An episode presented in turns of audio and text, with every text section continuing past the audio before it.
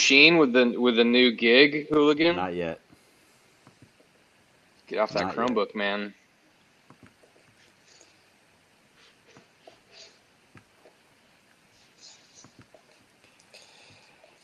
In the words of the legendary Lou Gellerman, hello, dog fans, and welcome to the Sound the Siren podcast because everything matters. I'm your host, Hooligan7, and I'm joined this evening for our podcast on all things recruiting by JCap, FMAC, Johnny Tugs, DJ K. Woody, Dog Process, and our special guest from RealDawg.com, Roman Tomashoff. How's everybody doing tonight? Go So good. Oh yeah, great.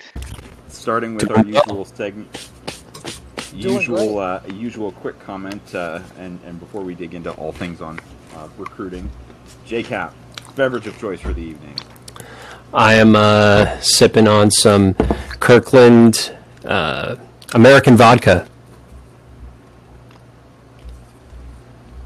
nice nice dj how about Solid you choice.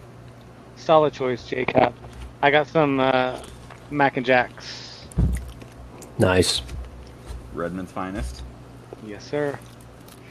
all right dp favorite favorite uh, favorite moment of every episode non-alcoholic beverage choice Yeah, here we go. Um, so this week, uh, I was, I was kind of laid out last week, so I didn't get a chance to go to the store, but I still had the uh, the Minute Maid fruit punch with me here.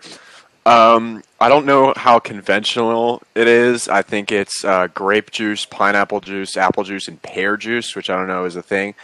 Uh, I will say the fruit the fruit flavor definitely comes through. I have I have no issues with that. I think it, there, there's a lot there's a lot of fruit element. Unfortunately, this, this uh, definitely lacks the punch uh, side of side of the aspect. Um, it tastes almost like you, you ever get the those blended smoothies with ice, let it sit a little bit too long, gets kind of watery. I would say that's what it tastes like. Like you can tell the fruit's there. It's just uh, kind of missing missing the kick that you want out of a fruit punch. Uh, I would say this is probably an average drink, so I'm gonna have to give it just a solid DP five out of ten. all right Wow. all right Not living up to its name. all right tugs how about you Uh, I was gonna come in with uh, margaritas, but I switched it up because I got lazy, and so I'm just drinking some uh, old uh, Bordeaux's uh, whiskey there. That's it. nice we'll kick it over to our uh, special guest roman how about you Uh, I'm sipping on a nice uh, neon neon rainbows. IPA. This is it's like a New England style IPA. I'm very much enjoying it. nice fmac I'm going back to the well, the Kentucky Mule. Nice, nice. Yeah, I I, uh, I went local this evening, and I'm uh, working on a Volition Brewing uh, Hail Bop uh, dry lager. Quite nice. Shout out to, to my local brewery here, Volition Brewing. If you ever in the North Bend area, pay them a visit. You won't regret it. All right. Chip. before we dive into the, the 22 and 23 recruiting classes and, and a celebration of our uh, of our most recent portal edition uh, to the the buck room, I do want to call out uh, in our what we're calling our skeleton segment uh, another one uh, and a repeat offender from from last week. Uh, and I got a shout out Scott Eklund from Dawgman, who who made a comment this week that uh, in a, in a situation with with Connerly, Iuli, Iowane, and Nabu committed that we wouldn't take 5OL in this class if even if Agbo wanted to jump in the boat. Congrats, Scott. You're clue- clueless again. Agbo is a take no matter what. You either drop someone in the class or you encourage somebody that is not producing, is not providing any value on the field to sell the couch. All right. So, anybody else have any rants or raves or or uh, well rants about things that need to get fixed in in the world of Husky athletics or Husky Twitter? All right, moving on. Some celebration. We were originally planning on talking about this last week, and uh, timing just didn't line up. But uh, wanted to, to briefly, you know, dive in and, and talk about uh, our most recent uh, transfer from Texas A&M. Uh, we didn't get him the first time around, but Jeremiah Martin is a Husky, and some way, and I think DP has said something about this. They listen to us. They're using the portal. We've got two, two in the portal in one year, which is twice as many as we've had in it took to this point at outside the quarterback. We got three. Yeah, because Yeah. we Patrick O'Brien. two non-quarterbacks though, which is Yeah, huge. Yeah. that's, Progress. That's crazy. Two since we started potting, so pretty sure GP's right. We definitely get the their influence. What up, Jimmy Lake? If you're listening, Yeah. anybody want to? Anybody? Uh, feel free to take the floor about what you see looking at Jeremiah. I know I certainly have some thoughts, but but uh, I don't want to hog the the airwaves. Here, I'll I'll go for it. Uh, I just I wanted to say that I I like I really and one thing that I noticed is that he just so it's not necessarily that he fell behind Texas A&M, but as any top tier program is going to do, they're going to keep bringing in guys in that room, and so it's it something that um, I had seen a couple of times is that he never really got used to a college weight room when he was in high school, so that's something that he had to spend a little bit of extra time learning. And then one thing that really it doesn't never look like he developed was a series of elite pass rush moves.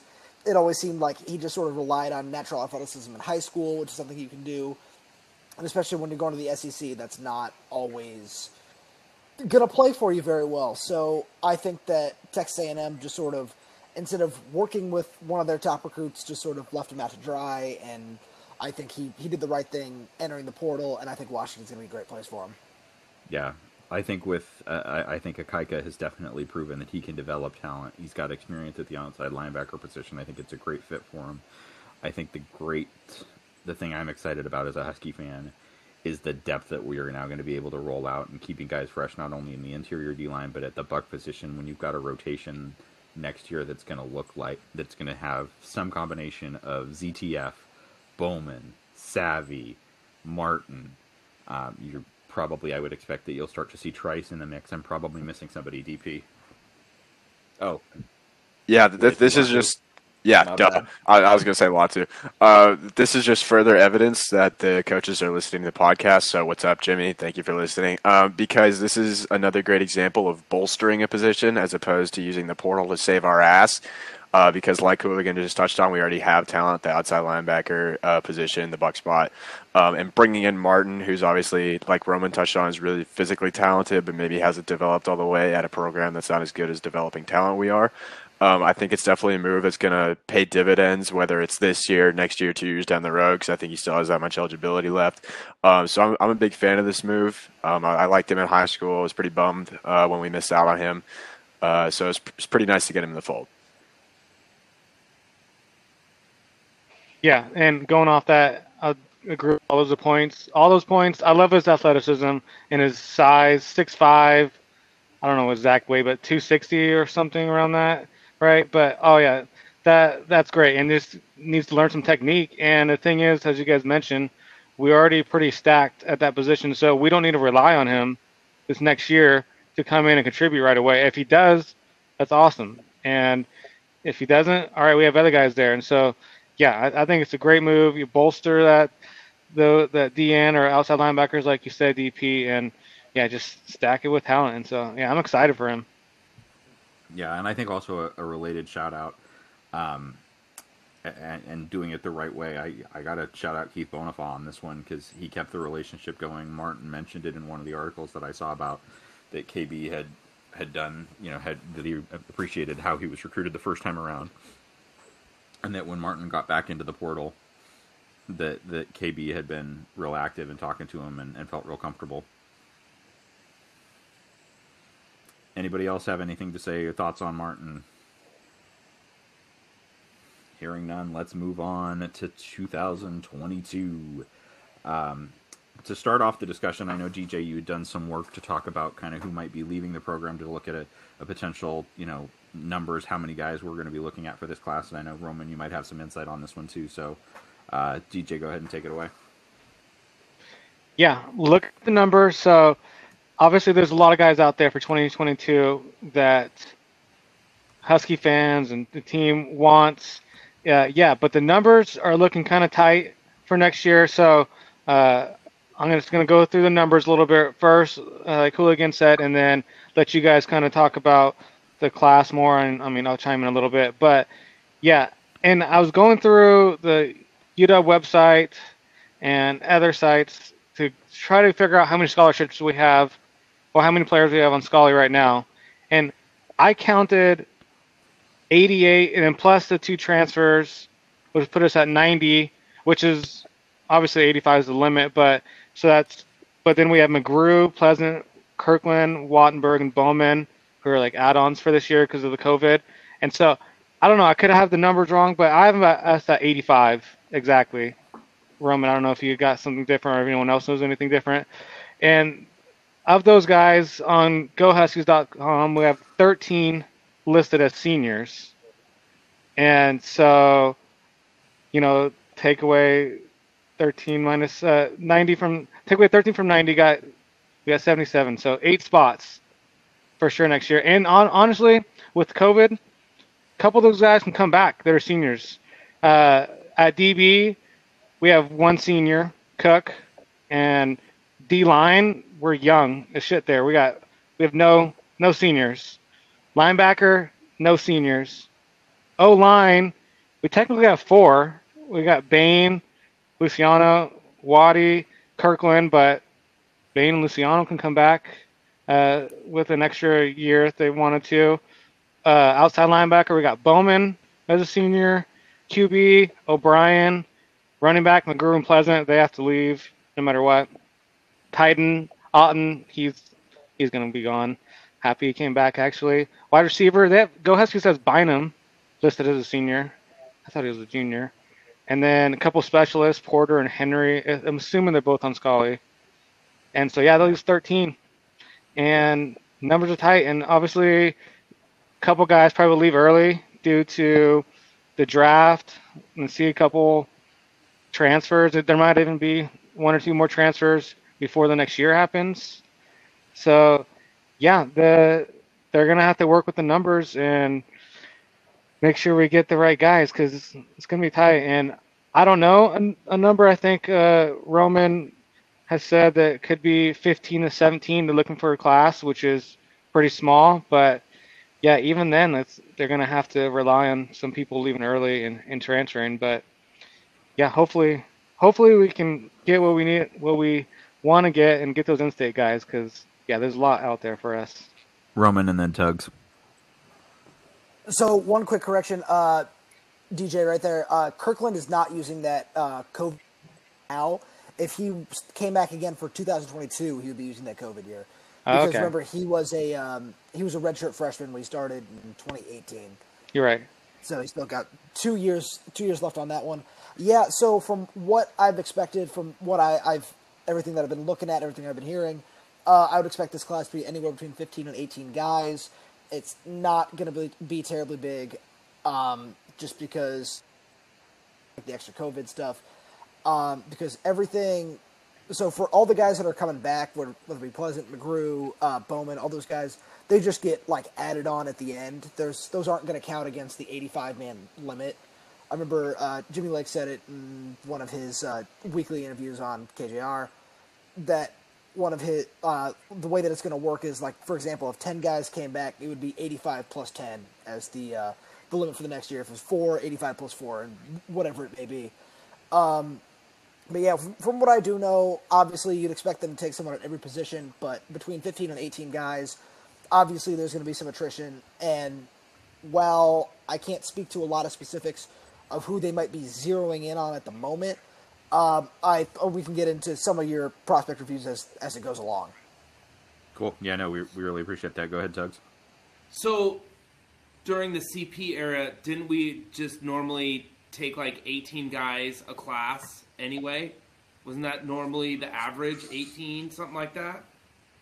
between like 18 and 20 i was looking at the the history just kind of looking at like we all made our, our little ideal classes and i was just kind of comparing mine to what they've done over the last five years or so and it looked like it was somewhere between 18 to 20 most of the time Yeah, I think the two biggest classes were were the the 19 and 20 classes. Where I, by my count, there are 22 guys in each of those classes, or at least there's 22 guys in those classes that are currently on the roster. Okay. All right, let's dig into it, uh, and we'll start. Uh, we'll start on offense and and under center or, or behind center uh, in the modern era of college football, uh, if we're still in that, if, if that still is uh, an appropriate term. uh, at the QB position. Anybody of, of the guys that we've offered have, have one partic- that they particularly like and would like to talk about? Tugs, fire away. Uh, I was watching some uh, film on uh, Drew Allar and 6'5", 210. Uh, yeah, he looks he looks good to me to come come and uh, come in and uh, and uh, red shirt. Yeah, he's got a great arm. He can move around. Um, yeah, he looked uh, throwing on the throwing on the run, changing his arm angle. Yeah, he look he looks good. I like him. yeah, that fan. was definitely something that, that stood out to me uh, as well was the improbability. Um, I think there, if certainly not from a size standpoint, but but in terms of that aspect and to be able to create on the move and make throws on the move, uh, I, I saw a lot of that out of what we saw from Dylan this year, uh, and then at an athlete at, at Allar size at six five, and I was I was actually really impressed not only by his agility but also his straight line speed. And so of the offers that we've got out right now, um, I certainly uh, would put myself in the Allar camp of who I hope we would we land uh, at under center, um, and and I, I, I see this as a potential dividend of, of with John Don's experience in the Midwest and the kind of the upper mid east uh, DJ and then FMAC. Yeah, I mean, if we're being honest, I wanted Maalik Murphy, but obviously knew there was little chance of that happening. But yeah, uh, as Tug said, I was excited. Well, when I first saw the offer to Allar, is that how you pronounce his name? Uh, yeah, when I first saw that, I was like, okay, it's a. This says on at least 24/7, it says pro style uh, QB, and from Ohio. I was like, what? I thought we wanted more of a mobile QB in Ohio. I thought that was kind of weird, but after looking at him, yeah, other than the things Tug's already said, yeah, I was impressed with that he can move more than I thought. He might be not, he might may not be like a running quarterback, and honestly, that's probably they probably don't want like a. I don't want to say Lamar Jackson. Everyone wants a Lamar Jackson, but like a quarterback to just like running all the time. But they just want, I'm assuming, a quarterback that can run when needed and be elusive and get away from pressure. And it seems like he has that capability. So, yeah, I'll, I'll be on the same page with Tugs there. Dude, he looks huge. Yeah. Yeah, he's a big kid. He's a big kid. Like I don't think in this offense, I don't think we're ever going to see like they them targeting the second coming of Jake Locker or Isaiah Stanback from a running quarterback standpoint, but the ability to you know to create plays with the feet, you know, pick up some you know, pick up some yards when needed. FMAC, I know you had something to say. Fire away, man. Yeah, sure. So my, my profile on him is, you know, I, you guys all said it. He's got an absolute hose for an arm. He's got like a short, compact delivery. Uh, I think someone brought up the arm angles, which is great to see. He just kind of flicks it, um, and he is kind of sneaky athletic. He's definitely not like a Jacob Eason statue at 6'5", 210. Like he can move a little bit. Watching his film, they have some design runs for him the thing that was a little bit odd for me is looking at his film. Like I watched like the seven minutes of film. I only saw him under center one time. He's in shotgun the rest of the time, and the shotgun is like six to eight yards, like Jake Browning punt formation, like shotgun. Like he's deep, um, and they just want him to sling it. He's in like four and five wide receiver so, like sets. I didn't also I didn't see a single pass to a tight end in the in his entire highlight film. So I was kind of I was impressed with the physical traits, but looking at it, I was like, man, this doesn't sound like a, a John Don offense type of guy. Um, I, I mean, I I think he he definitely gives me like some you know Mason Rudolph vibes. So Oklahoma State, like tall dude who can move a little bit. I love the physical tools. I, think for me, the bottom line is, hey, we're not going to land like top five five star QBs in back to back classes, but I think this kid is a take. I love him. I think he can add to our room, and and he, we can develop him. We can help him get under center and learn the offense. So I'm excited. I I, I like Drew. Uh, I thought that the fit might be a little bit funny looking at the offense that he runs in high school, but that, that's not always a you know a, a, an indicator. He's got the physical traits. Yeah, Roman, fire away, man. So that was that, that was one thing that I was going to say is that I I hate saying all right like looking at an offense that this kid runs in high school that that's how it's going to be in college because that could be you know just a reflection of what might be going on on their offensive line or just the talent that he has that the kid has around him. Um, I uh, watching Allar is one of the, the most fun things I've had to do in this cycle. I got a chance to talk to him a couple weeks ago. Um, we talked a little bit about his and how he used to play shortstop, and so yeah, DP, yep, we're we're, we're there. Um, so with, with um, one thing that like stood out to me, I'd never want to compare anyone to Patrick Mahomes because you know that's just like that's a talent level that's not necessarily there, but I can see it in the way that he moves and throws on the run. It's a little bit of a mixture of that with Matthew Stafford, from the way that he's able to to just throw successfully from multiple angles, which, uh, as he as he told me, came from his a little bit of his background as a shortstop.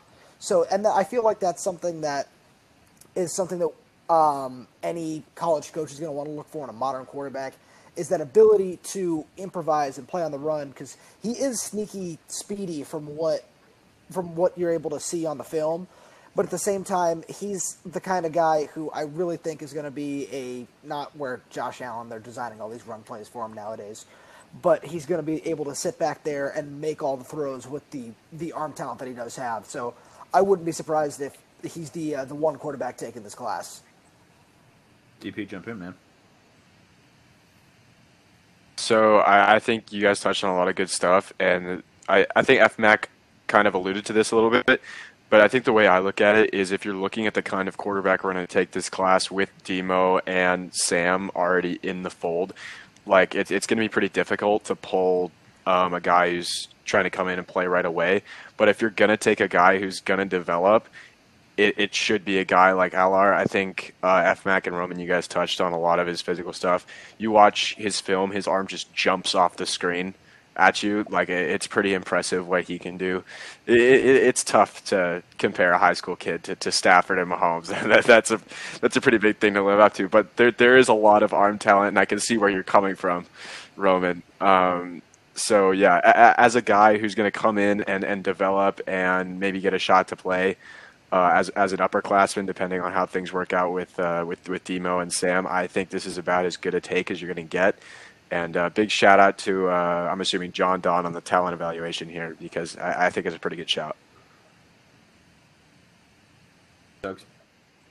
Yeah, the reason why he's not thrown to uh, tight ends is because he doesn't have Cade Otton, and he's not at TEU there. Kala, I mean, like he will have options that can get open.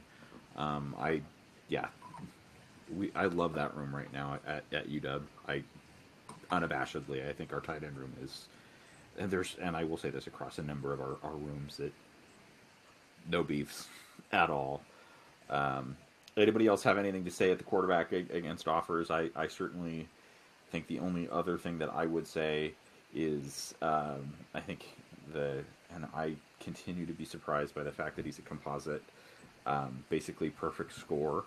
Uh, is current Ohio State commit Quinn Ewers?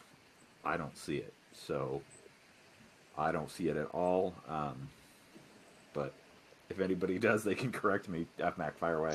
Yeah, I like I like another kid from Texas better. I like the Cade uh, Klubnik kid. Man, super athletic. Um, you know, he, has got like the pocket presence and the touch. Like I, I love that kid. We're we're early on him. Uh, we're definitely not going to get him. Um, but other than like you know Maalik and Ewers, he's the only guy that's not committed right now. I love I love Cade, but I, I just I don't see it. Like he's the offers are starting to come in, and I don't, I don't think it's going to happen. Right, especially you know it's hard to convince someone to come in too when you're coming in behind like the number one pro style QB you know from 2021 like I said, you're just not going to sign back to back dudes like that. So again, I, I, and I love I love Drew Allar. I think he's a great take for sure. I, I think we take him. Yeah, uh, well, we need to take we need to take a QB this class though, right? I mean, because we only have two. Is, is there any well, other options out there that we know of? No, not really. yeah, the thing about it, the thing, and we talked about this before, DJ. Like the the transfer portal has totally changed the QB position True. in college football, right? So yeah. that's always that that's a well we're always going to be able to go back to. At least I think so. Um, okay, that's true. Yeah. You know, not to say that we shouldn't take Drew, but I I do think that hey, there's always going to be guys like that that are like in the portal that we can just say, hey, come in and compete. You know, you're productive in the Mountain West or wherever. Like, come in and compete for a job. right? Yeah. So it's not like, oh, if we don't get him or other offer out there, that we don't have to fall back on a guy who's going to commit to Portland State or something. We can just take someone from the transfer portal. Yeah, So, I- that's a I don't think we good take point. someone just to just to fill just to fill up the room, right? If Yeah. it's like you know between him or or filling out another position, you know, I'd be I'd be okay if they if they you know filled out you know DB or D line or you know hey Malik Agbo, right? we want to Yeah. take five O linemen because we can, then I'm okay with that. Yeah, I agree. All right, we'll move ahead uh, to uh, potentially Drew Allar's uh, compatriots in the backfield uh, and start talking about RBs. I know DP that, uh, that you had one that you wanted to talk about, so fire away. Uh, yeah, yeah. I, I think everyone is probably going to be on the same page with this one. I think it's a guy who I think everyone knows is underrated. You watch his film, just kind of jumps out at you. And I'm totally going to do this pronunciation. Uh, shout out to my guy, uh, Juvensky Schlenbaker. I got that one right. I think I got that. Um, yeah, the- is obviously a, a you know big time talent. I think it's pretty ridiculous. He's a three star. You watch his film. Uh, it looks like you're watching a guy who can get a lot of stuff done at the running back position. One thing that kind of surprises you is there aren't a ton of running backs who have that level of just breakaway speed. And there's a play where uh, it's three or four plays into his huddle, I think. He just kind of gets through line, picks his hole, and then 10 yards later, he's five yards in front of everybody, just zipping downfield. And he keeps gaining all the way down. There are a lot of I think FMAC, obviously, you played football, you can touch on this. There's a difference between quick and fast. There's quick over a short distance, and there's fast over a long distance. There aren't a lot of running backs who can be quick through a hole and still have that elite straight line speed over a long distance. So to see a guy who could get through the line like that and then break away the way that he did, in that obviously it's high school as opposed to college, but that speed is impressive. Uh, he's bouncing off tacklers. He's pretty agile. It looks to me like he's got good vision. Uh, so I, I think he's a stud, and I, I think he's an absolute guy we got to take. Yeah, I think uh, with Juvensky, it's it's also something where you have to think about the level of talent that he's competing against uh, up there in Bellingham. I mean, I watched his film back to back with the Emeka Megwa, and then down in Texas versus playing in Bellingham. It, it's just two different levels of of competition. Um, but you're right. I mean, it's something that you see Juvensky hit that hole and then just pull away from everybody as he should. I mean, it's like when you're watching the draft and you watch a guy from a small school, he should be wrecking everybody at a lesser level of, of competition, which you see exactly that. Uh, and I also liked him on the little bit of, of defense that they he put in his huddle. Um, he's just super fast, super quick over the short distance and, and the long distance, like you said, um, playing up there at the line of scrimmage. So, uh, yeah, I like him a lot. He's definitely part of my, my ideal class for sure. I I personally I gotta say that I I really love watching his film, and I think he might be just the most underrated player in the country. Yeah, playing up in Bellingham, it definitely isn't going to get you a lot of national exposure. Shout out to Taylor Rapp, but um, one one thing that like watching him versus watching all the other running backs that have been offered, it's really so. Like, I gotta say, I believe that there's only going to be one running back taken in this class, and I it's probably going to be him. For I I feel like he might be the top choice because he's local, and that's just someone that you can continue to just build this fence in the state of keeping a guy like that home, and then he can be a true three down guy at the next level. He can uh, if he can continue to um, develop as a pass catcher, and he's big enough to be an awesome pass protector as well.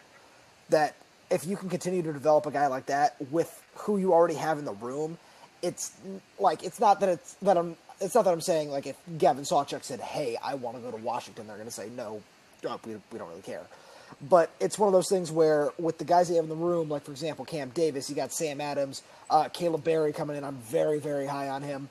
Uh, with guys like that that are already in the room, I I just don't think it's necessary to say we, uh, we get Gavin Sawchuk when the coaching staff could say, all right, there's this guy that not everyone's looking at up in Bellingham, and that could be a much better take for the program in this moment than a guy like that. Yeah, F Mac. Yeah, so I, I, I mean, I'll try not to repeat too much. I what I saw was I saw I saw good, not great acceleration. I saw really great top end speed once he gets the edge and once he get into space. it, you know, I always look for running backs, and if they get caught from behind after they break out, if they have the angles, I didn't see that with him. He never gets caught from behind once he get in, once he gets into open space. I did see a little bit of like um, small ball competition where he's so much better than everybody else that like at the line of scrimmage and second level, he kind of has a tendency to dance laterally and kind of you know he won't get away with that in college. He's going to get a helmet in the back he gets away with it because of the competition. But that's a super coachable thing. Like that's something that he can he can get coached out of pretty quickly. Um, and again, I had to remind myself I was watching a sophomore film. I mean, the dude looks like a fucking man. Um, and you know, he he he. The only the only other thing too is I only saw again. We're talking highlights here. I'm not watching you know like 22s. Uh, but I only saw a couple of catches out of the backfield. It looked natural to me, but that's not a lot to go on. Um, the comp that I came up, and this is kind of old school Washington football, was Louis Rankin. Uh, kind of that 6'1", 205 to 210. He's uh, he's he's he's big, but he's not like a he's not like a, a really shifty type guy. He's more of like a cut and go and get into open space. I really I really like him. I think he's probably our take. If I had to if I had to talk Gavin Sawchuk, I honestly I wasn't I wasn't super blown away by his film. I love the scheme that they run. I see him into second and third level without being touched a lot. I think he Sawchuk he he runs tough for his size at kind of 5'11", 175. Uh, the guy that if I would really wanted to cherry pick and and pick the guy that I wanted, I would go with Jovantae Barnes. That guy was in, that film is insane. If I if I had to pick between any, anybody that I, anybody that I would want, it would be Jovantae Barnes. But I think yeah. I, I think I, I, I think Schellenbacher, like I, I think he's a great take. Um, and I agree with everyone else. I think it's probably a, a one a one running back take uh, next year. Yeah, I I really liked Javensky's film as well, and, and I loved a lot of what I you know again we're working off a sophomore film because we didn't have a season this past fall here in Washington. Hopefully, we get at least a partial one. I certainly saw some you know, good speed and balance. I saw some leg drive and ability to fight through contact, and particularly as he grows into his body and with his size. Um, I definitely also wanted to call out kind of one, a couple of the, you know, one moment on his tape that I really liked is uh, he threw a pretty hellacious block at the right around the six minute mark of his highlight tape, and and uh, my player comp on him um, was slightly slightly later than Louis Rankin. Um, I actually see some Chris Polk in his game. I see him as a little bit of a bigger Chris Polk with some of that one cut and go, and with that size, and certainly with uh, you know a couple years in our weight room under you know with Coach Socha, um, you know I, I would anticipate with his frame the ability to fight through contact. All right, yeah, let's let's talk about some of the other options. I think we're fairly unanimous that we all like Juvensky. Um, oh, I, I got I got one thing. Uh, just one question, Roman. If, if you can answer, if you can't, it's fine. If uh, Gavin and Javinsky both want to come to UW, only can take one. Who, in your opinion, would UW take? I, you know, that's actually a really tough question because as much as I would like to see both, I have a feeling that because Schlenbacher is going to, uh, recruitment will probably come to an end before Sawchuk's, that um, Schlenbacher will probably be the take. Okay. Interesting. All right. That this year too, right? Like we we were on Cardwell, we were on Berry. Berry wanted to make the move, and so then we were done, right? speak to a lot of that just because I I didn't have some of the same contacts that I do now, but Berry is from. Uh, uh, speaking of Berry for a second, just because I I just I really can't get over how excited I am about him. He to me he's still growing at six 6'2", 215, whatever he might be right now. So if he can get up to that 230, 235 range, he could. And this is this is a wild player comp, but he could honestly end up being like a Todd Gurley because he's got that same that same size, that same everything, and he just he's that powerful, that fast, that quick, and he just he really does excite me. Yeah, I, I think Caleb's. I'm I got no I got no beefs there, and I think with I think the thing for, for me with running back, like I was for a long time in the take two. You know, you look at to talk touch on what Roman, you and DJ were talking about with um, with the class size, like if we were, you know, looking at another, you know, 19 or 20 class where we could, where we had some extra play, and I, I'd, I'd be advocating us for to, for us to take a second back.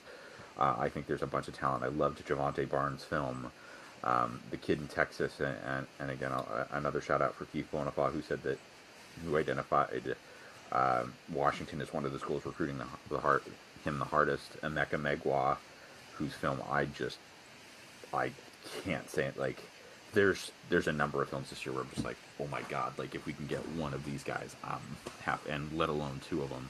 Um, I saw actually in, in talking about Megwa, I saw actually a lot of going really old school. I saw a lot of Thurman Thomas. Um, in, in his game, I uh, didn't necessarily see the, the catch out of the backfield. Um, I didn't get to, to watch all of his tape, but just that speed and the kind of the, the size and the frame um, almost prototypical there, but I know FMAC, uh, if you want to talk about Jovantae, just in case that uh, something goes crazy. I don't think he's. Yeah, I, I don't think there's a chance in hell. I, I love Jovantae though. He's got offers. I was looking at just about every single school in the SEC. I mean, I watch. So my when I watch film, I watch um, uh, Schellenbacher. I think that I don't know if that's how to say it. I watched Sawchuk, and then I watched Barnes. And man, it was like I'm not going to say it was like you know watching Camar Wheaton or anything like that, but like the acceleration, the suddenness, smooth. He hits the line of scrimmage so fucking hard. He puts his head down. He's decisive. Um, and of the three, he was the only one to put pass blocking highlights in his film, which I just thought was savage and it was awesome. Like he's just, I mean, the guy's a the guy's a football player, and he's six foot, 190 pounds, and he looks. I mean, he's just like, I mean, he's fast, super fast.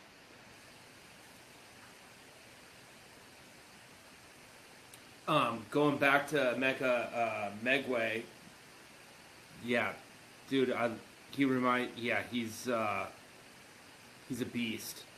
And he was picking up picking up blocks, catching out of the backfield, breakaway.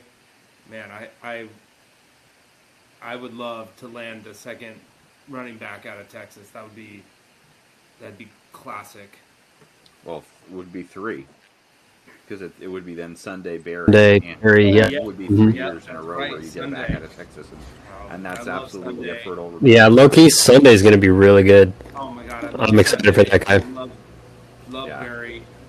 Like I said, for me, it's it's a matter of, of class size. I think if we were a 20 plus class, I'd love to see us take a second running back, but. Um, with what we have in state on the O line, which we're going to get to in the not too distant future, uh, as well as some of the other positions where we rotate guys consistently, and you just need depth, and you need you know multiple guys coming in every year. I don't know that the case can be made to take two backs, even with two departing the program, based on what's in the room currently. And anybody can you can argue if, if you disagree, but I don't know how we're going to even feed enough mouths with the number of guys that we have uh, in the room right now. I mean, we always talk about uh, Cam Davis, and then now we're talking about Sunday and Berry, um, and then we kind of just forget that we have Sam Adams in the room too. Um, Adams is a guy that, that kind of worries me as, as a, a, portal guy potentially, just because his name doesn't even get brought up much at all. Um, so I mean, I would love for him to stay here, but I mean, there's just too many mouths to feed, honestly, at, at running back. So I don't know how we're gonna uh, satisfy all that. So I I would expect that if someone's gonna hit the portal, it would be him. Yeah, I think also, I, I mean, it was just what first year in the program. He's coming off an injury, and I also think he brings a bit of a different skill set that we can use. And I hate to use the term like it's not going back to Kordell Stewart. It's not a slash, but kind of more of an X factor player. And I certainly think with his ability to catch out of the backfield that you can really see um, a number of different ways, and you could, you know, eventually see. I would hope that you could see, you know, more, you know, in, in gun or pistol formation, some two back sets where you've got a couple of those guys and you can either get them carries or on read op or, you know, read options with both, with multiple backs that you can make some hay with that. Anybody else want to jump in and talk about running backs before we move out wide? All right, let's move out wide, and we'll start with uh, current commit out of Vegas, Germie Bernard. Um, for me, I'll, I'll go ahead and jump in real quick with, with what I see in his film. I, I certainly love the commit. Um, I think he high points the ball really well. He's got some wiggle. Uh, so good, maybe not you know necessarily John Ross elite speed. Um, my player comp for him that I see a lot of in his game is actually Kasen Williams, um, but uh, that was kind of my or you know case in pre-injury. I see a lot of that the ability to high point the football, win win one-on-one battles. Uh, certainly on those back shoulders. Anybody want to jump in and talk about Germie?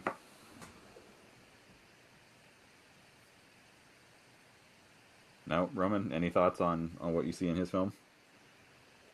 I gotta say, I do I do love watching Germie's film, um, and how it's it's a very different thing from his from his film. But the the thing about Germie is the thing that really excites me about him is he's got that catch and run ability because he's already got that that size that I think is going to play well at the college level, and he doesn't need to necessarily add all that extra weight. And while he could probably end up getting a little bit faster. Uh, that's that's something that can be worked on. He already has some of those those intangibles that you that you really want to see from a kid at his level. Then I'll add. So you guys talking about his actual play, which I agree is amazing, but the things he's doing outside of playing, like he's already out there. Sounds like he's recruiting for us, trying to get a bunch of the other Vegas guys out there. That's been huge. And yeah, if he keeps doing that, oh yeah, I'm all for. I'm all for having players and commits be recruiters. And uh, somebody mentioned that he's. I saw that too. That he's thinking about reclassifying to 2021 if possible. I mean, that might be a long shot, but at least he's. It sounds like he's trying to do that. And yeah, I mean that that'd be huge, especially if you know, given the a couple guys that's already transferred, and potentially one or two more that could transfer at wide receiver. So I'll take I'll take anyone we can get earlier, especially him. Yeah, and to follow on that, DJ, the state of Nevada is such a hotbed for talent in 2022 um, with Cyrus Moss, uh, Branch, and, and his younger brother in 23. Um, Spoiler alert. Yeah, right. um, but there there are a ton of guys out there. So if we can get uh, Germie and uh, his teammates that are also committed. Um, we'll talk about them later. Anthony Jones and, and Sir Mel's um, recruiting in, in, the state of Nevada for us. That would be be huge, or is huge already. Uh, we'll see if it actually pays dividends with any of those other guys that are out there. But um, it's definitely not going to hurt. Yeah, absolutely. Anybody else have any thoughts on Germie before we move on to uh, to somebody DJ mentioned?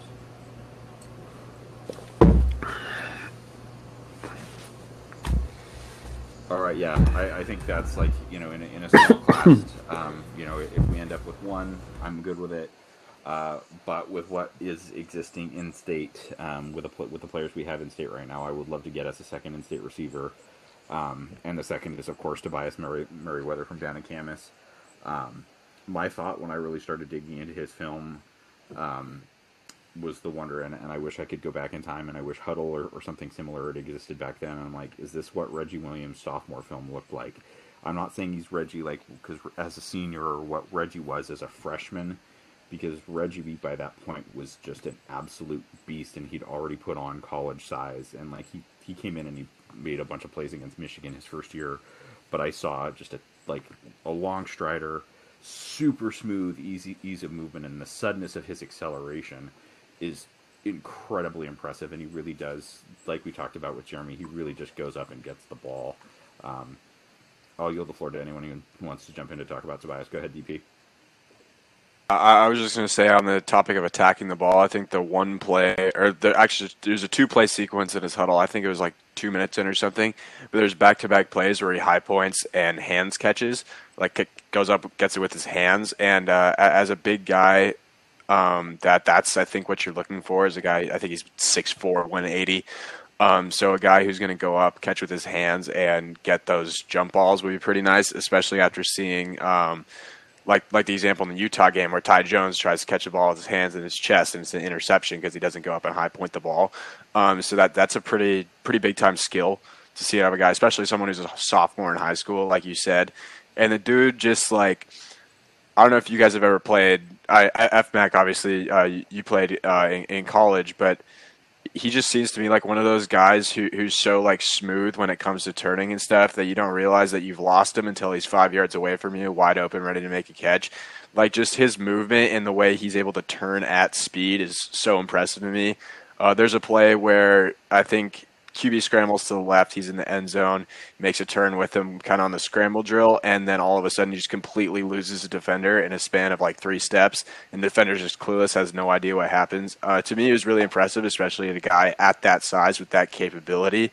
Uh, and then with him being an in-state guy, is just definitely someone I think we we've got to go out and get, especially considering the other top school I think right now is Oregon. So.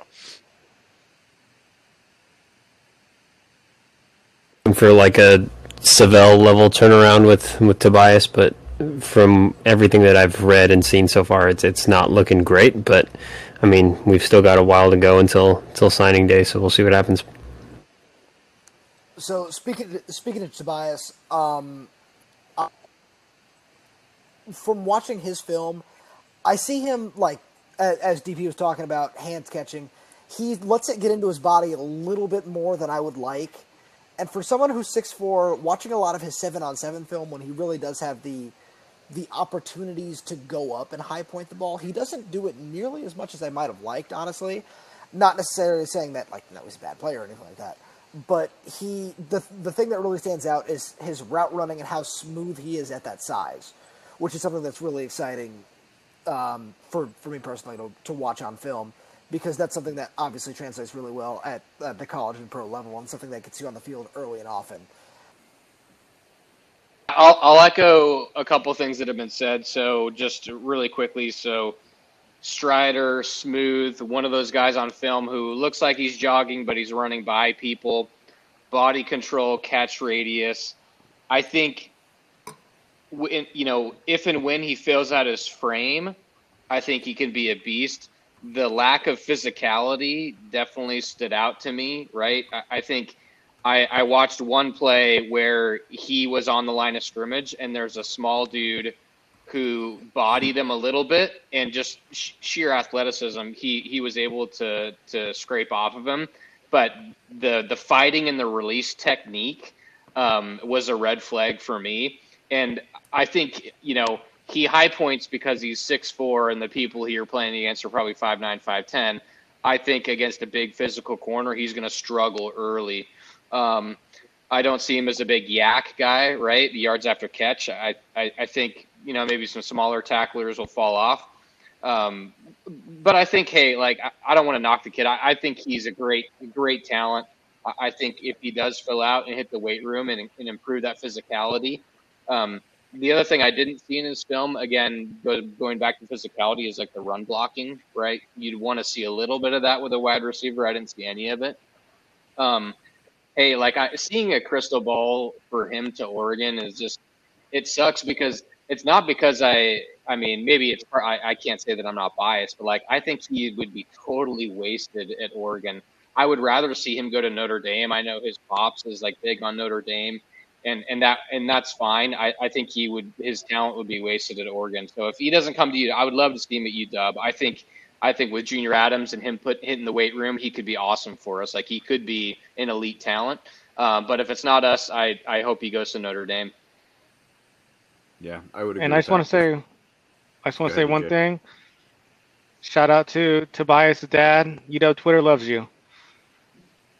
Seriously. Yeah, that guy's that guy's rad. Like he he he gets it. Like he totally understands it. He has legit questions about like what he saw in our offense and like he you know, he, he gets it. So I I you know, I understand his, you know, he wants to find the best place for his son.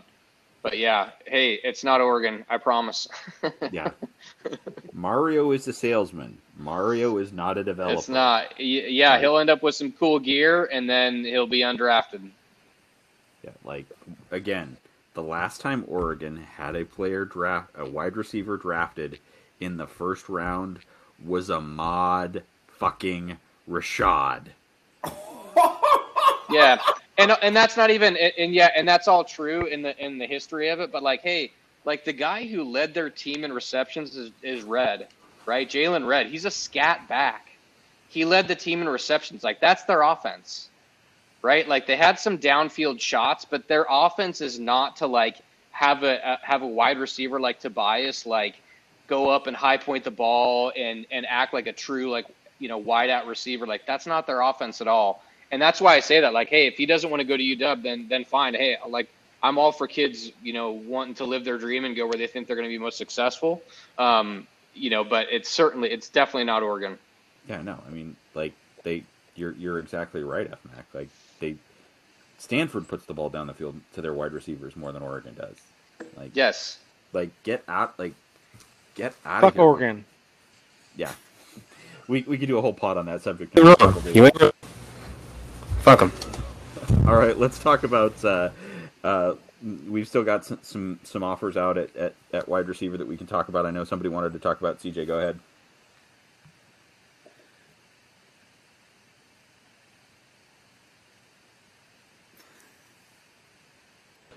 Or maybe not. I'll let it. Did somebody want to talk about CJ? I thought somebody did, but uh, I, here's another one that I can edit out. All right. Who was you, hooligan? No. No, I, I, I would have talked about CJ, but I think that ship's kind of sailed. Yeah. So... All right, let's move on to uh, what what the program's about, like, or really, you know, and I don't mean that in a sarcastic way at all. Um, we have such a history at the position, and we should claim our mantle again as tight end you. Uh, so let's talk tight ends, and, and we'll certainly start with uh, uh, with our current commit, Chance Bogan, who wants to lead us off uh, in uh, looking at Chance's film and, and what they think. Here, uh, I'll, I'll let you guys. I'm, I'm a big fan of Chance and everything that he can do on the field. I he hits his, his ceiling, he's going to be Hunter Bryant because he's got all that all that um, ability as a receiver. He's not necessarily as developed as a run blocker uh, at only 215, I believe, is what he's at right now, weight wise. So if he can get up to 230, that's that's all.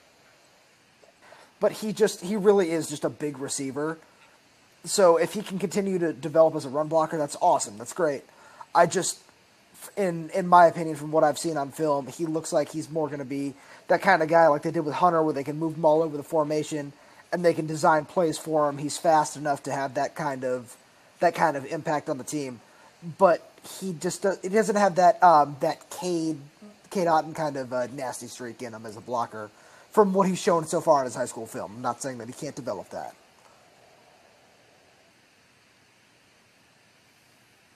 I definitely liked Chance's film. Um, I guess I'll, I'll start with uh, I think probably the the assumed other take at that position and the assumed other like commit at that position because we've talked about Cade, who's an absolute beast, um, and that being Ryan Otton uh, from down at Tumwater. I love this kid's film. Uh, that size, he has. Um, one of the things that I look for in tight ends is certainly, you know, it's not just that their ability to catch the ball, catch the ball and move and be an asset in the passing game. Um, I see a real mean streak in his like in the in the highlights of him blocking. He's got a bully mentality. He stays after guys. He doesn't, you know, well, he's not nigh on to an offensive lineman where he's completely freaking burying him.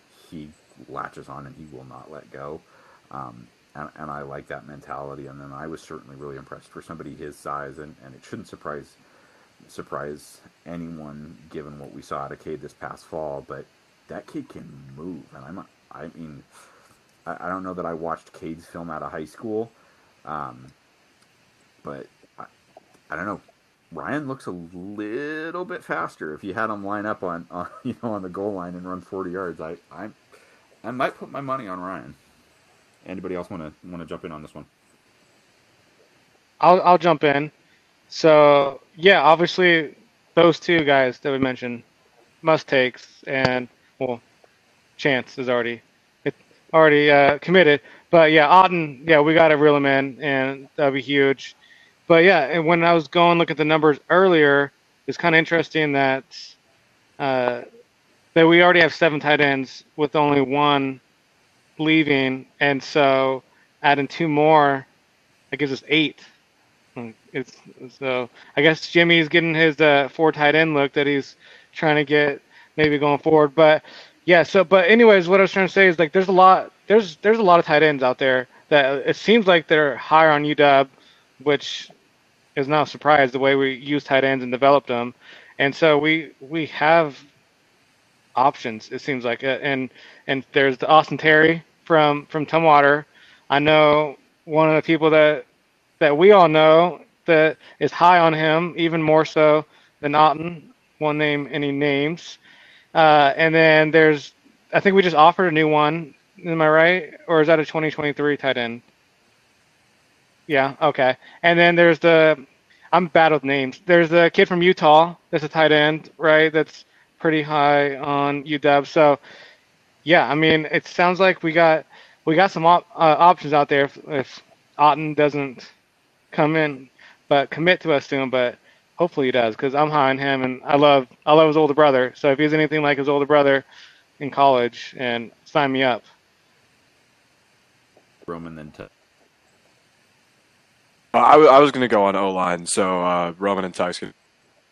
So what's what's taken Otton so long to commit to us? You would think that since he's you know in state, his brother's balling out this last year in four games. Why why is he not committed to us so far? Like, it just kind of makes sense. We're I, I, I can I can speak to that very well. I, I talked to Ryan last week. Uh, every kid is different. You guys you guys have to keep that in mind with stuff like this. Everyone is different. It doesn't it doesn't matter if your brother is a superstar at, at the local school. Uh, if you have free trips to go visit colleges and get a new experience, hey, why don't you? Like it's it's it's a totally different thing for in every single situation. And from what Ryan was saying to me, he really wants to get up all up all up and down the West Coast. He wants to go visit schools in California. He wants to visit Arizona. He wants to visit Oregon State.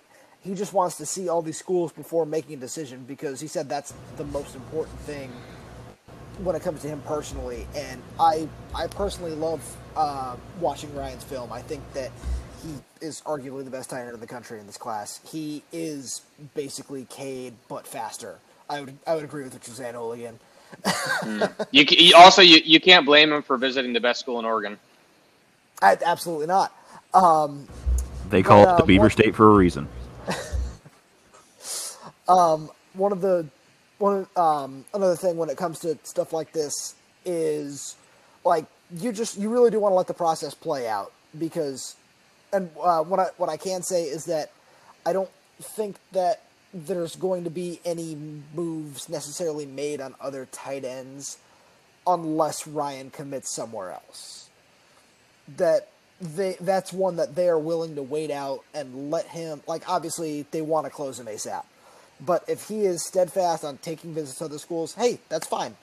Like that's that's something that you you got to let him do. You got to respect the kid's process. But that's some um, when it comes to tight ends in general, I I do believe that they will hold out for Ryan and, and try to close him as hard as they possibly can. and I would take all five visits too. I mean, to be honest, I'd go everywhere. I don't. I mean, yeah.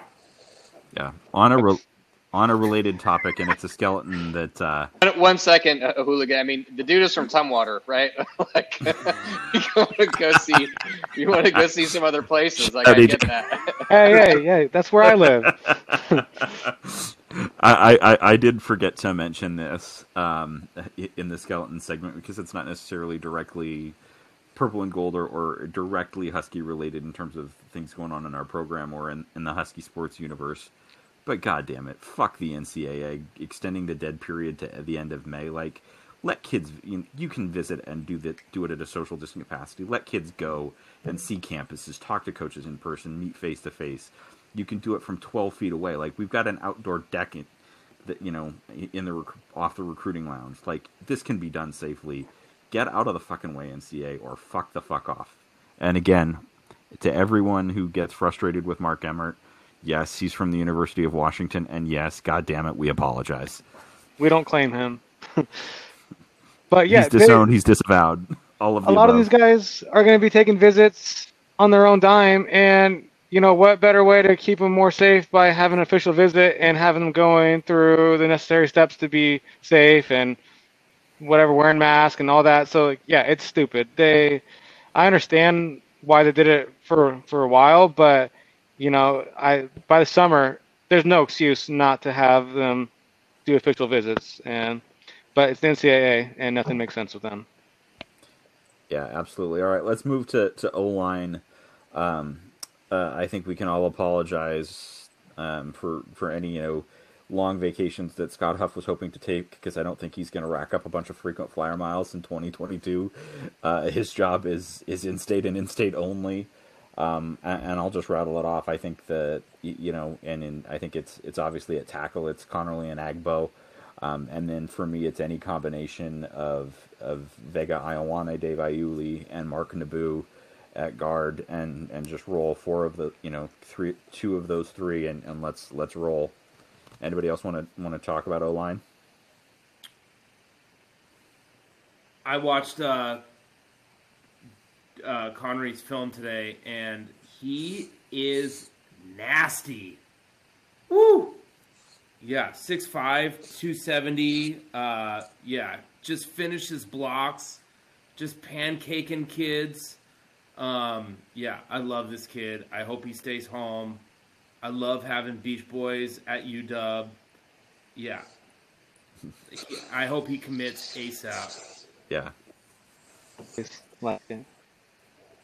Yeah. We're not, and we're not talking about Brian or, or you know, Jeff Wilson. Shout out to Dante. Yeah. Nate Anybody Rob. else have any? Anybody else have any thoughts or, or want to jump in on O line? Go ahead, Roman. Uh, I I just love to say that watching is just is so much fun because he moves so well at his size, and I believe he's listed at 270 right now. I haven't gotten a chance to talk to him recently and see if uh, that's been updated at all. But he's just he's the perfect left tackle, and there's I, I feel like there's so much that potential there, and he's already so great as it is that he, he does have potential to be one of the best tackles in the NCAA when that, that time does come. And and the film I watched was sophomore film too. So I mean, dude is nasty and he's huge. Yeah. Well, that's that's the last film because there's no junior season, but yeah, he's not only can he move, he's so strong already. So, but I know I have to keep bringing this up with the numbers and everything, but they need to find a way to at least take four of these guys, of these four to five of these O linemen from in-state. Obviously, uh, Conerly and Agbo, but yeah, getting four of these guys is huge. Not only literally huge, but uh, big for I mean big for the program, but also just the whole area and making sure local kids stay home that are worthy to play for the school. Or worthy is not a good word, but good enough and to play for the school. And yeah, all these guys they they can all play, and yeah, we need they need to find a way to do that whatever Romar math that we used to call it or whatever get get four of them in. Sales. Yeah. yeah. DP, go ahead, man. Yeah, uh, I'm with DJ here. I think it's pretty pretty simple calculus. You take four in-state offensive linemen here. Uh, my ideal class, I think I had 16 people because I was trying to fit into the limit. I took four in-state offensive linemen. I think I took nine in-state guys in total. Um, we, we've touched on before the importance of keeping the in-state talent, especially with the trend we've seen um, all the talent in state the last couple of years, and I think this would be a really good year to to nail it down. I think on the two four seven rankings, there's 10 four, uh, two four seven four stars in state this year. Um, so it's, it's really an important year to to nail that down, and I think it starts on the line right here. Yeah, Absolutely. Anybody else have any uh, comments or thoughts on online before we flip over to the guys they'll be fighting with every, uh, in practice every uh, every day? All right, let's go. Uh, D tackle. Uh, let's start with Sir Mells. Love the take. Love the attitude. Love the fact that he's got, um, and he's said it on Twitter where he's you know he's announcing offers, and I'm happy that he's getting offers, but he's rock locked locked in with UW, and I love that attitude. Love that you know, fuck that school down south um, mentality. Like I'm 100% a dog. We love that. I I see a lot of potential. I, I think he's got some ability to move. I I really am impressed with his size and his strength and his just ability to. Um, I see him having that capacity to really just eat up blocks and keep the linebackers clean in our system. Um, but I will uh, I will step away and uh, let anyone else who wants to talk about Sir take the floor. DP and then Roman and then JCap. Yeah, I think we touched on this during the uh, we, we might have touched on this at some point, but I said if, if we're going to take a guy uh, on, on defensive line, I always trust uh, Coach K, which is a pretty tragic comment uh, in, in, retrospect. Um, but yeah, uh, you're never going to hear me complain about taking some beef on the line, uh, especially with a kid who's as great, I think, character wise, as uh, he, he's demonstrated himself to be over the last couple weeks, last couple months, whatever. Um, obviously, he's kind of got our, our, our, Vegas pipeline going, which is pretty sick. Um, I, I think we'll touch on Zion Branch later, uh, as I think I'm assuming everyone put him in uh, as, as a safety, so that's pretty important. Obviously, we got his uh, his teammate uh, Jones in the fold. Uh, so yeah, I, I, I, love the take. I, I, have absolutely zero issue with taking a big guy who can move the defensive tackle position, like Hooligan said, and uh, I'm a big fan of his. That that's literally exactly what I was going to say. I'm a huge fan of watching Sir's film, and he's someone that I've I've been able to talk to recently. And one thing that we discussed is that he he prides himself on his motor, and that he really is trying to continue to develop himself as a pass rusher. So, watching because watching him right now, he said he's almost at around 340 pounds, and he wants to get down to 315, I believe it was what he told me before he gets on campus. So he and he said he's working on his hand fighting, he's working on his get off a little bit. So it's something where he's already an exciting player to watch. And one thing that he told me is that after he committed to Washington, Clemson, Ohio State, Georgia, Texas A&M, they all came calling. And he said that he's not going anywhere. So that's he's really really exciting. I mean his uh, presence on Twitter uh, already with with UW is is amazing. I mean his his already. I mean, he kind of had to shout out Oregon because they offered him today, um, but right after he committed and he tweeted the the no ducks emojis, that was pretty sweet. Um, but yeah, I like the kid a lot. Uh, I mean, it's already been said, but he's uh, he can move for for how big he is, and, and he's only going to get faster and, and, and stronger, uh, especially if he can drop the weight like Roman was talking about. So, yeah, Sir is, is a guy that I'm really excited about for sure. Um, he doesn't have a super high rating or anything like that, but he's going to be uh, a stud for us for sure uh, in the next, what, three, four years.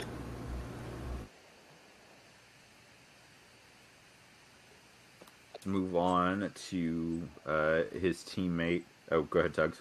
So, are we only taking one D tackle? Is that what we're thinking? I mean, that would be my best guess. Yeah. Okay. Because uh, especially after taking four or five guys, uh, what is it along the the D line in 2021? I'm sure that it's it's going to be a much smaller number for 22, and I wouldn't be surprised if Sir is the only take at defensive tackle. Okay. Yep, unless yeah. there's a few transfers that happen unexpectedly, which would be a surprise. Yeah. Interior D lineman that we all think should transfer. I'm not going to say his name, but you know. Hermione would. Hooligan, you beat me by a couple seconds there. I was about to make a Harry Potter joke. Same. All right, let's move on to his teammate and, and, and also a current commit, Anthony Jones, uh, DP. I know that uh, that you mentioned that you wanted to get get started with Anthony. Um, I, I, don't really think a lot needs to be said about the kind of player we're getting in, in Anthony Jones because he posted a video of him playing tight end, I think it is seven on seven, and I watched that. And then I watched it again, and then I watched it again, and then I watched it again. I was like, holy fucking shit. And I was like, okay, I'm cool with this take. This is a great take. Let's roll with it. And that's literally all I have to say. I, I love to take. I think, again, um, I don't question. I wouldn't have questioned anybody that that Pete had offered and said that we wanted. Um, I think with if if you know, of course, I didn't want Pete to leave. Um, but if I trust, you know, on the defensive side of the ball as a developer that's proven year in and year out, and I think we'll put this guy in the league. I, I you know, I think Ikaika is going to be able to do great things with him uh, anybody else have anything to, to, to say on Anthony? All right, moving on to Uh, the other, I, I do um, in my ideal class. There is one other guy I'd love to see us take at the buck position, uh, and that's Nathan Burrell. Uh, looking at his tape, um, the thing that really stuck out, and it, and it stuck out to me because of what we ask our, our our outside linebackers to do, is that yes, that they have responsibility for rushing the passer, but first and foremost, it's to really set the edge in the run game and not let get people, whether it's a running back, a receiver on a screen, or a quarterback scramble and get outside of him. Uh, what I saw in Burrell's film that I really liked is he's a patience is a really smart football player. I didn't ever see in his tape see him run himself out of a play. Definitely has the speed needed, um, and I also really saw him like really sink the hips um, and maintain really good pad level throughout. But uh, anybody else have anybody either have thoughts on Burrell or or uh, other players at the buck position that, that they see in their ideal class? Guy that I, I just want to jump in and say that would be an exciting take if um, the if the coaching staff be able to keep on him and close him, uh, especially to keep that Vegas pipeline going, would be uh, Cyrus Moss from Bishop Gorman.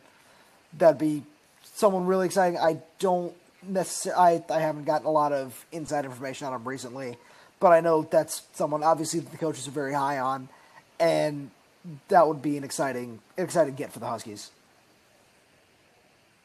That'd be huge. Yeah, I don't, I don't know what the interest is on from his from his end, but yeah, from what I've seen of him, yeah, he's nice. I'll definitely take him. And I, I had one other D tackle I I forgot to mention, and I don't think anyone else did. Anyone talk about Anthony Lucas from Arizona? And I don't know. Off, I they're there's yeah. they're they're not. Yeah, I didn't think so, but man, that's just one guy. Yeah, go ahead. Yeah, no, it's it's it's and it's nothing like I don't think it's interest related. I just as good as he is, I don't think there's any room. Yep, exactly. That's that's exactly my thoughts. I mean, obviously you know more than me, but we're talking about ideal class. and an ideal class, yep. I would love well, to yeah, I bring you. him in. Cool. Anybody else uh, in, in, terms of players they like at outside linebacker they'd like to see in the class? Nope. All right, let's let's move inside. Um, who wants to start? And I will. Okay, uh, uh, I really like Ty Kana uh, from Katy in Texas. Um, I think he tackles better than Jackson Sirmon does right now. Uh, he I mean, I watched his whole Hudl film. I, obviously, like uh, F Mac mentioned earlier, with I can't remember who he was talking about, but uh, it's highlight film. We're not watching all 22s. We're not watching a whole game, but uh, from what I saw, he, he's a really good uh, downhill linebacker. Uh, they use him a lot as a spy. I don't know what his conference is like in, in Texas, but it looked like they played a lot of uh, option heavy or a lot of mobile quarterbacks down there. So you saw him a lot uh, playing spy and things like that. Uh, so I think that, that he could be really good in, in the Pac-12. Um, uh, I only saw him drop into coverage a couple times, um, but he carried a, a, tight end all the way up the seam into the end zone, step for step, and, and um, I think he's he's probably going to be okay. He looked pretty fluid uh, in his movement. Um, but yeah, I, like Ty a lot. I don't know how much they're talking to him or, or anything like that, but uh, from what I saw, uh, I think he's he's really good. Briefly, I didn't have a ton of time, but I jumped in uh, and took a look at the film uh, briefly before we hopped on tonight. Uh, I like the film as well. He's not my ideal in a small class. He's not the the guy that I would say is a make or break at the position. I actually saw, um, you know, certainly great instinct, great form tackling the player, like for me, the player comp is I saw a tie is he's a bigger BBK.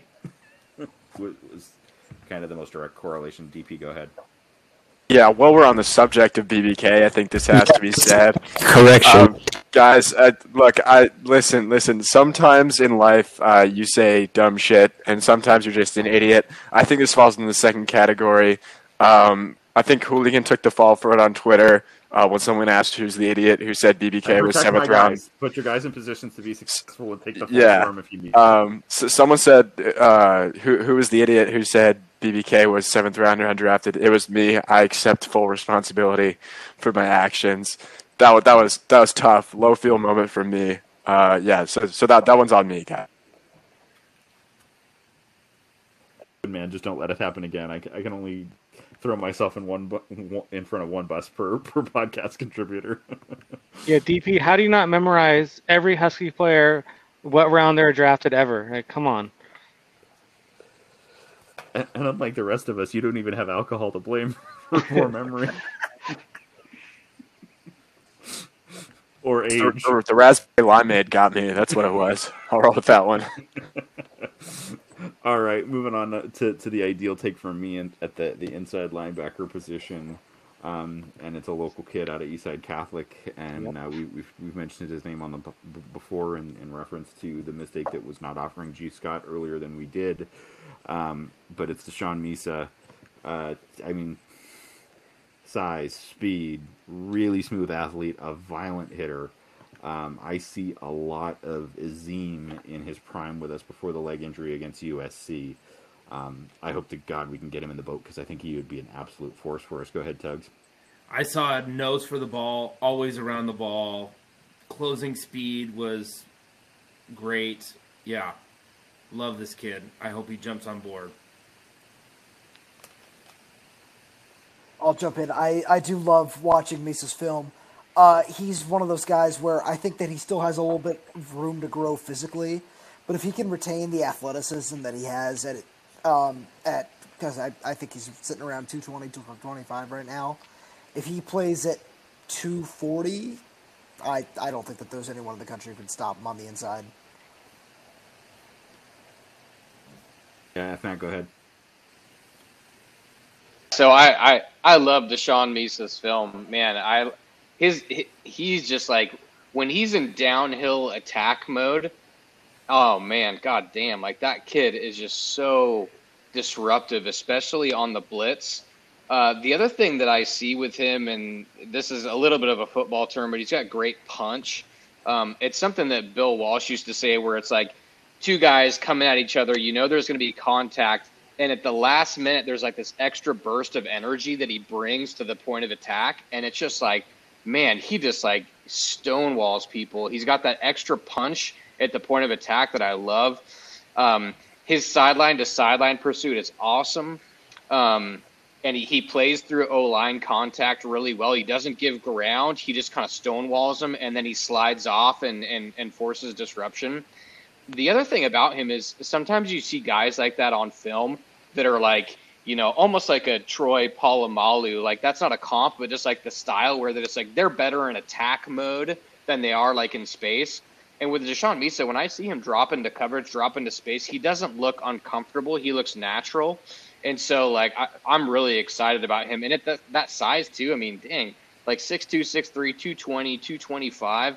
I mean, the guy is a beast, right? And, and surprisingly, like Roman said, like, he looks like he, he can still grow into his frame a little bit, which is crazy at that size already. Uh, to me, like, he's a must have uh, in the class for our inside linebacker room. For he's a must have. A, I, yeah, a thousand and a half percent. It's he's one of those guys to me that is a if you don't get a find a way to you know to, to close him, like burn it down. Like when we have players of that caliber in state and not only in state but within our metropolitan area, you got to get it done. They got to be dogs. Period. Good night. End of story. Shouts to JTT. Please, please, God, please. um, Come on, Bob. uh, Pull through for us, man, on Deshaun. Yeah. Uh, and then uh, uh, anybody else on linebackers before we uh, we move to uh, to what our university is known for? Because let's not beat around the bush. We are fucking DBU, and anyone else that says otherwise can fuck the hell off. Fuck the fuck off. Yeah. Yeah, this one I meant fuck the hell off. Oh, you're trying to switch it up. Okay, okay. Uh, uh, uh, variety, it's the spicy. Come on, Right, yeah, yeah, exactly. Go ahead, DJ. Uh, have we have we offered Tristan Dunn yet? No. No. So I haven't offered Kieran Collins because I don't know what the fuck we're doing. Damn. All right, yeah, because I, I I don't know if they're. I mean, they probably only want to take one inside linebacker. I'm assuming, and they're probably waiting on a couple guys. But from what I've seen, Tristan Dunn is.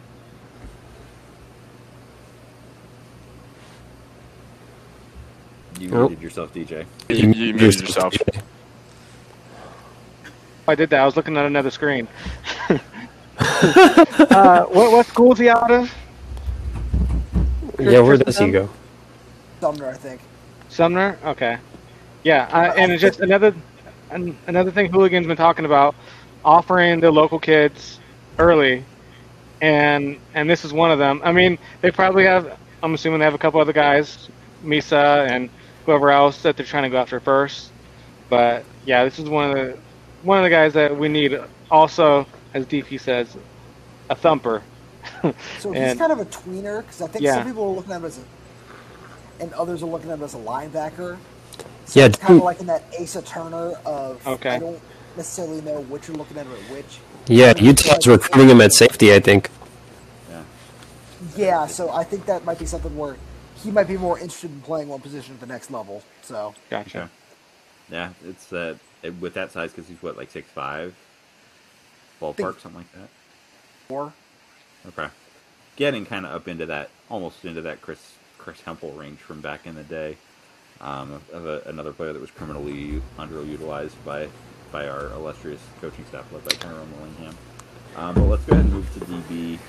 Um, I think the top guy on my board of, of who's left for us is uh, is a, a kid out of Arizona at I think Brophy Prep, Benjamin Morrison. I see Yeah, Brophy. at least some similarity with with Trent McDuffie, just the speed, easy athleticism, and acceleration. Um, and he's not the biggest corner in the world. He's not, you know, nigh under Richard Sherman, but for his size, he's got no hesitation to get in there and get physical. Uh, go ahead, DP. Yeah, so I, I went through Morrison's film like right before this, which I hadn't watched yet because I'm an idiot. And uh, like like I said on the last podcast, I don't know shit. But when I watched his film, uh, one thing that jumped out at me was like closing speed, I guess. Um, so you know, bearing down on guys, and then quickness over short distance, which we touched on earlier. Uh, super quick to me on on film. Just really, like I said, really quick, closes really well, which is really big for a corner because you know you, you get beat. It's a lot easier to, to make up for it with that kind of quickness and that kind of closing speed. Uh, and like I said, I don't I don't know shit, but that's what uh, that's what jumped out at me uh, in, in particular on his Hudl. Yeah, not not to mention he grew up a dog fan, right? So I mean, there's no reason we shouldn't close this guy. But Yeah, he was so excited when we offered. Like he, yeah, he, he's all he's he was all on the dogs, and I like the I do like the Trent McDuffie comparison a little bit. Like he's always always like under control, right? He's always in the right spot. Uh, I I love that. I, I love that kid. Um, and and he's just like he's just so he's a so sure of himself. Like he's in the right spot. He makes he, he tackles well. He's just a you know a sure thing. I love I love it. He's a classic you know Lake DB. Yeah, DP, you want to t- talk about another guy you liked, or, or, or are you just trolling me? No, that that was that was just painful. Shout out to to uh, Domani. Um, you know, and Yeah, don't I don't mean- pull kids from Mater Dei, I guess, outside of when Scott Huff is recruiting them. Because Scott Huff fucks. Yeah, Scott Huff definitely fucks, but I mean, I, I, the one thing that I will say on that is, you know, again, we, we, we, we thrashed on or, or trashed on, on that, that team down south quite a bit, but like the LA schools, like there where talent goes to die. Like, I mean, like the fact that, like, look at Talanoa Hufanga is probably had an underwhelming career and is immensely talented. Like the underutilization of talent by the LA schools, and again, this is why this podcast exists in some way, shape, or form. Is you know, why we are going to continue to be active and, for the most part, be very positive on Twitter. Like what we do is incredible. Like we develop guys for the league, especially at this position, and we've got the best APR in the country. It's I, said it, I tweeted it today, and I'm not trying to tout myself, but it's like, yeah, the program it's built for life. and at certain spots and at a lot of spots, it's built for the league. Like, and if you go somewhere else and don't recognize that, you're costing yourself dollars. Sorry, but you are. DP. And, literally, we're going to have two uh, defensive backs get drafted. Really, obviously, Keith Taylor showed out at, at the Senior Bowl, so he'll probably get himself uh, round three at the latest. Molden the same. I think I've seen Keith as high as uh, like 31. I think I saw him in one mock. Uh, so so he's really up there. So if you look at that and the development we've had at the DB position, um, it, it, it's pretty incredible to me that someone would not look at UW as a primary option. Um, especially, you know, like I said, guy like Domani Jackson. I, I get the whole like Mater Dei thing, but I, I think there's a point where you have to look at the history we've had, and obviously we got Trent coming out next year. I, I think Trent should be a surefire first rounder. I don't I don't think there's a better place to go on, on, the West Coast if you're a DB. I don't know that there are many better places to go in the entire country, um, and, and, so it's pretty incredible to me that we've had uh, as many misses as we've had in the last two classes DB recruiting with. Yeah, absolutely.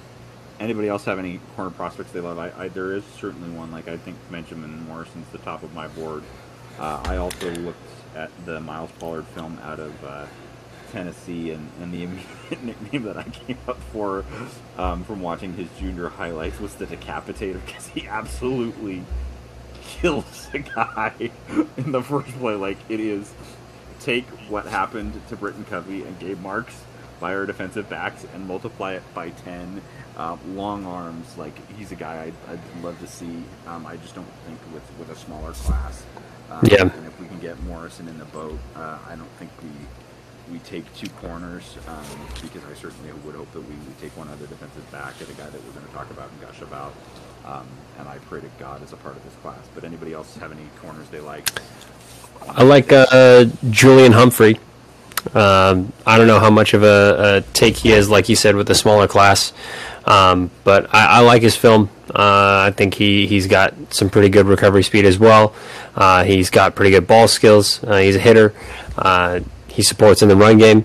Um, but yeah, I, I, think Humphrey would be a good add to this class. Whether or not we have room for him is another question, but uh, I, I, do like him a lot. Yeah, Roman, any? Oh, go ahead. Yeah, I'm, I'm, a, I'm a big fan of uh, Julian Humphrey. I, th- I think that he would be a take right now because I'm sure that multiple DBs are going to be taken, and I think that he's one of the guys that that's going that they're going to have a lot of interest in. Um, he's I, I really like the, the technique that he plays with.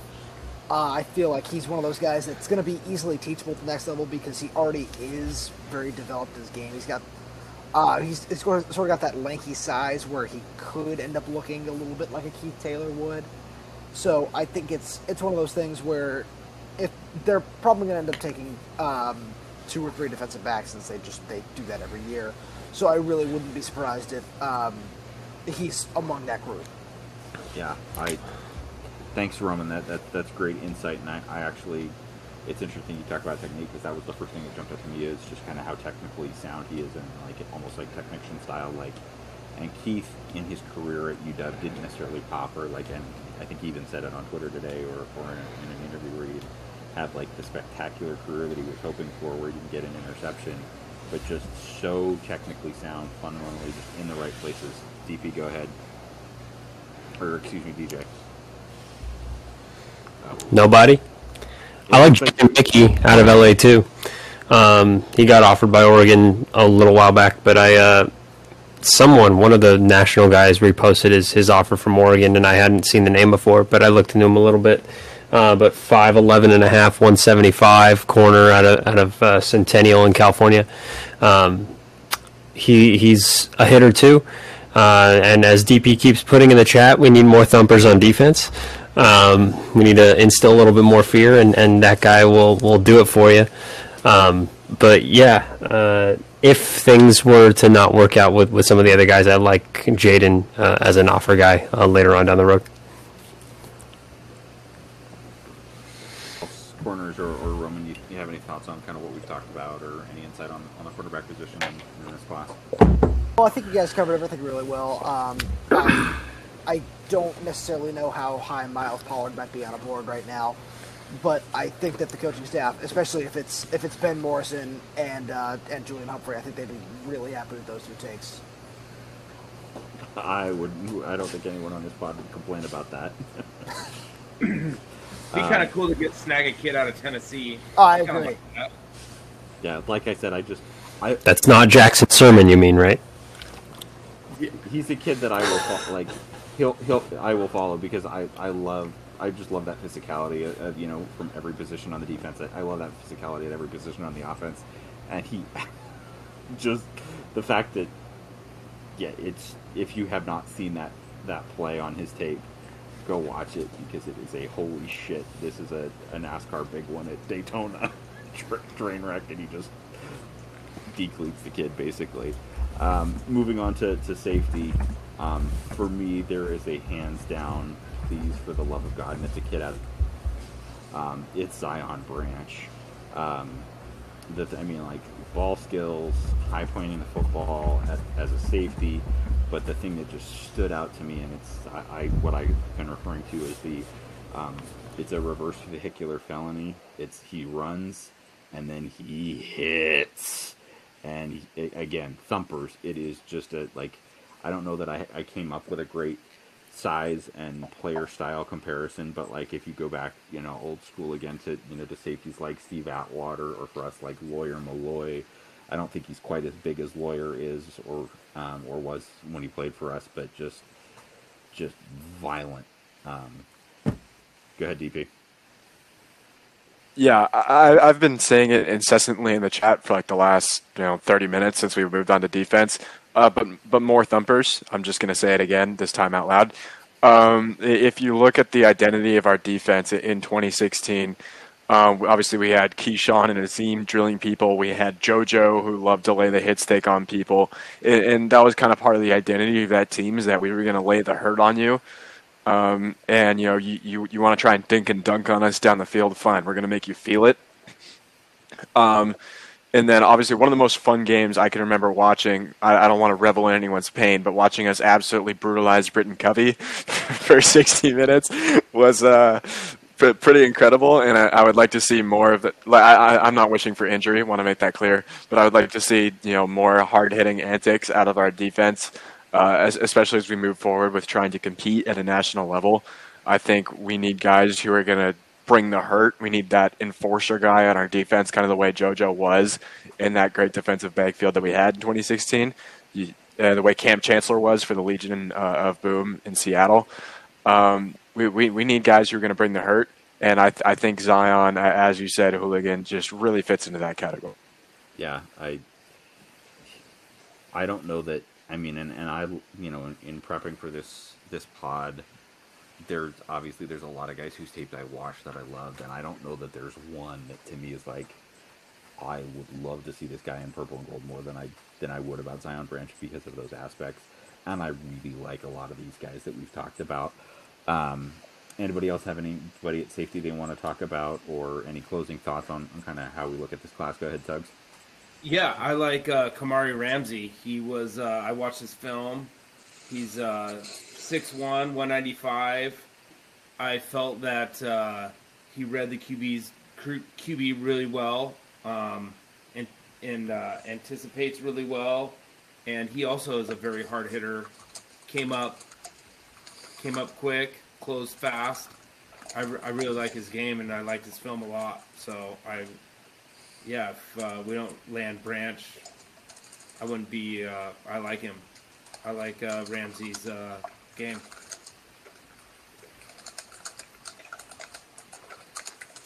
Yeah, I, I think that that about covers it. Roman, any thoughts on safeties? Both the Vegas guys have told me in the last couple of weeks that they're all over Zion and his brother Zachariah, trying to get him up to uh, up to Seattle. So I mean, I, I guess we got to see how that plays out. Let's go relationship recruiting. Come on. Um, yeah, and uh, so we we originally had planned to talk about 23 uh, this episode, but but we went a little deeper. But I, I hope you guys all enjoyed it, uh, both uh, those of us in the conversation and, and those listeners. Um, so we're going to definitely touch on 23 in a future episode. Um, we say it all the time on Twitter, but offer Gabari, offer Ash. Offer Ashton Kozar. I swear to fucking God, if another team offers him before we do, I'm I'm so mad about that. Like What are we doing with our lives? I don't know. I don't know, So- dude. I really don't. So, in an upcoming episode, we will definitely dig more, or at least preliminarily, as best we can, with the lack of tape uh, based on no fall season into the 2023 class. Um, we will, whether it's next week or uh, some week there shortly thereafter, uh, do our first mailbag episode. Please, if you have any questions and have not already done so, tweet at us uh, at uh, on our Twitter account, or you can email soundthesirenpod at gmail.com. Um, also coming up, in addition to a mailbag episode, we will be digging into all things hoops, both Let's the men's go. and women's programs, um, which will be uh, some points of, of, of significant pain based on results, uh, but we will give more insight and depth in that. Um, but thank you, as always, for listening. DP, go ahead.